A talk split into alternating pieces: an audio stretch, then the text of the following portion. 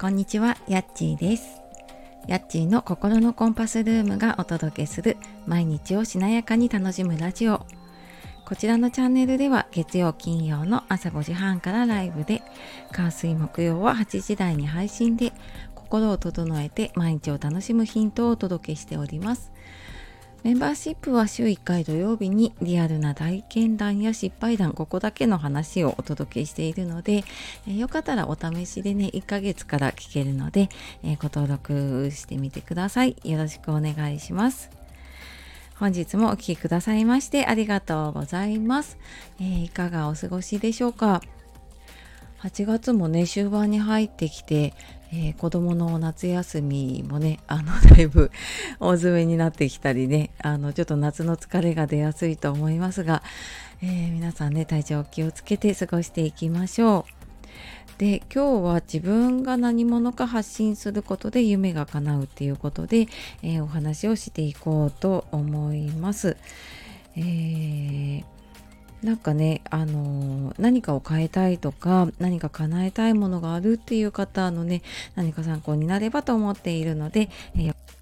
ったら最後までください。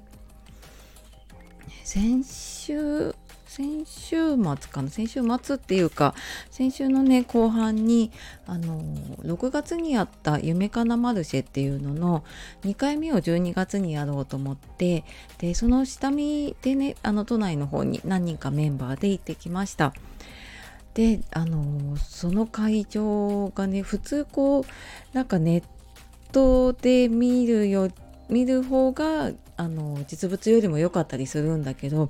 なんか珍しくその逆でネットで写真は見ていたんだけれどもあの実際に行ってみてその写真以上にすごい雰囲気のいい会場でねなんか見た途端にうわーってなんか興奮というか感動するぐらいに素敵な場所にね出会えて、えー、一応ですね12月の10日の日日曜日にあの都内の方でね夢かなマルシェの第2回をそれで開催をねすることになりました。はい。またね詳しく決まったらお知らせをしようかなと思っております。で、えー、それに引き続きですねちょっと概要欄には載せさせていただいているんですけれども、えー、9月来月か9月24日日曜日は人生の地図の描き方ワークショップということで、えー、前回やったねあのエンディングノートのイベントの続きをまたあの都内葛飾区の金町というところでやります。でこちらもまた、えー、詳細をお知らせします。であともう一つが10月ですね10月14日の土曜日に今度横浜の方で輝きマルシェっていうマルシェこちらが結構十何点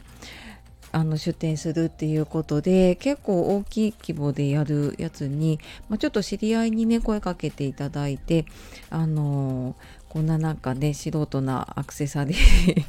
作りなんですけれどもあの出展させていただけることになったのでまあ、ちょっとねあの遠いよっていう方もいるかもしれないんですけれどもあのいろんな方がね出展されていてすごい楽しいイベントになると思うのでこちらの方もねまたあの後日お知らせをさせていただきます。であのーなんかね最近この暑さのせいなのかわかんないですけど頭の中が結構私とっちらかっててあ何をやるんだっけなってなることが多かったんですね。であのっていうのも去年までは結構私オンライン中心の活動をしていてで家で一人で、ね、仕事していることがほとんどだったんですだから予定も自分で組めていたしで1対1のセッションっていうのが大半だったんだけれども最近は結構就活ガイドのね就活サポートの仕事で、まあ、いろんな方といろんなところに行って、まあ、その実際のね就活の手続きのサポートをすることもあれば、まあ、入院とかね通院とかの付き添いをしたりとかっていうちょっと保証人の役割をすることもあってでちょっと今までにない働きをしているっていうこともあってですねあのー、なんかちょっとこう頭の中がね散らかっているなって思っていてでまあなんかこういうイベントがいろいろ入ってきたりとかしていてででもなんかそのおかげでね今まで一人では実現できなかったことっていうのが結構いろんな方のおかげでね叶えられているなっていうのを最近感じています。で何がこれ変わったのかなってちょっと考えてみたんですけどこの自分のやっていることとかこういうことやってますっていうこととかあと自分の思いや価値観あのこういう思いを届けたいっていうのを結構言葉にすることが増えてきたなって自分でも思っていてで、まあ、つまり何かっていうとこう自分が何者かとか自分に何ができるかっていうことを発信するって結構大事だなっていうことに気づきました。であのこういう自信があるからとかないからっていうよりはもう本当にこれやりたいとかあ本当にこれやってて楽しいなっていうことってあなんかこれ言ったらどう思われるかなっていうのがう最近自分の中ですっ飛んでるんですよね。いやもうとにかくこれあのアクセサリー作ってるの楽しいなとかあの就活のねあの仕事やっててあなんかこういうところちょっと気になったなとかこういうふうに感じたなっていうことを本当にありのままに言っているだけなんですけれどもあのそうですねただなんかこの発信とかを見た方からそのセッションだったりとかからセッションの中でもなんかどんな風に発信したらいいのかわかんないっていう相談が結構多かったりあとこうやっちーさんの発信って自然だけどなんか戦略あるんですか？みたいな風に聞かれることが結構ねたびたびあります。であのこのリアルな戦略っていうほどじゃないんだけど自分なりにこういうふうに考えてやってるとかあの今の現在地っていうのはねちょっとあのリアルな話になるのでこちらはねスタイフのメンバーシップの方でお話ししているので、まあ、よかったらねそちらの方から聞いてみてください。でなんか例えばこう同じところに出かけたりとか同じもの食べてもこう人によって感じ方って違うんですよね。であと同じことをやっていてもんなんかどんなことが楽しくてこうどんなところに心が動いたのかってやっぱり人それぞれ違うしでそれってこうあなただけのこう感情とか価値観になっていくものなんですよね。でこう何気なくねこんな思いで活動してますとかこんなことやってみようと思ってますって言ったことがなんかちょうど見た誰かの心に響いたりとか共感されることって意外とあるなって私感じています。で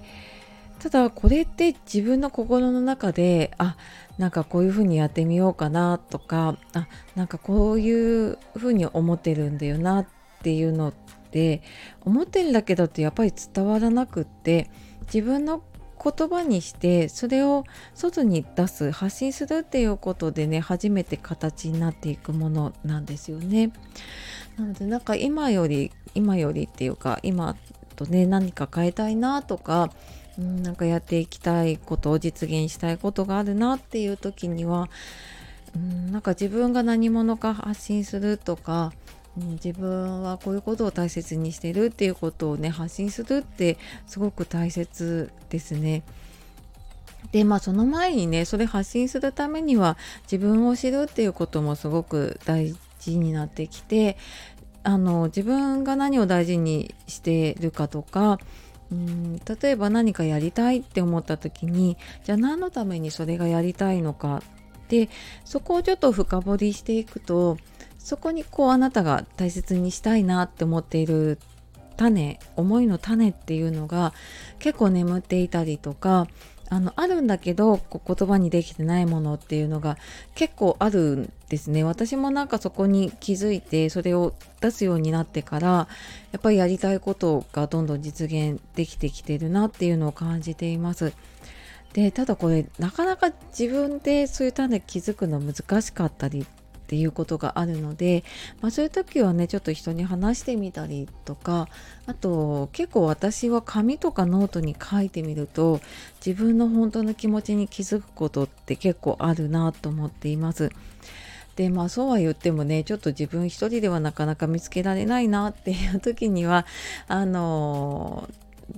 そうですね、まあ、このコメントとかねレターでもいいですしあの公式 LINE からね結構あのご相談というかメッセージいただくこともあるのであのそんな風に教えていただければあの私の方でねお返事をさせていただいているので、えー、よかったらねそんなのもお聞かせいただけると嬉しいなと思っております。はい。というわけで今日は自分が何者か発信することで夢が叶うということで、えー、お話をしてきました。最後までお聴きくださいましてありがとうございます。では素敵な一日をお過ごしください。じゃあまたね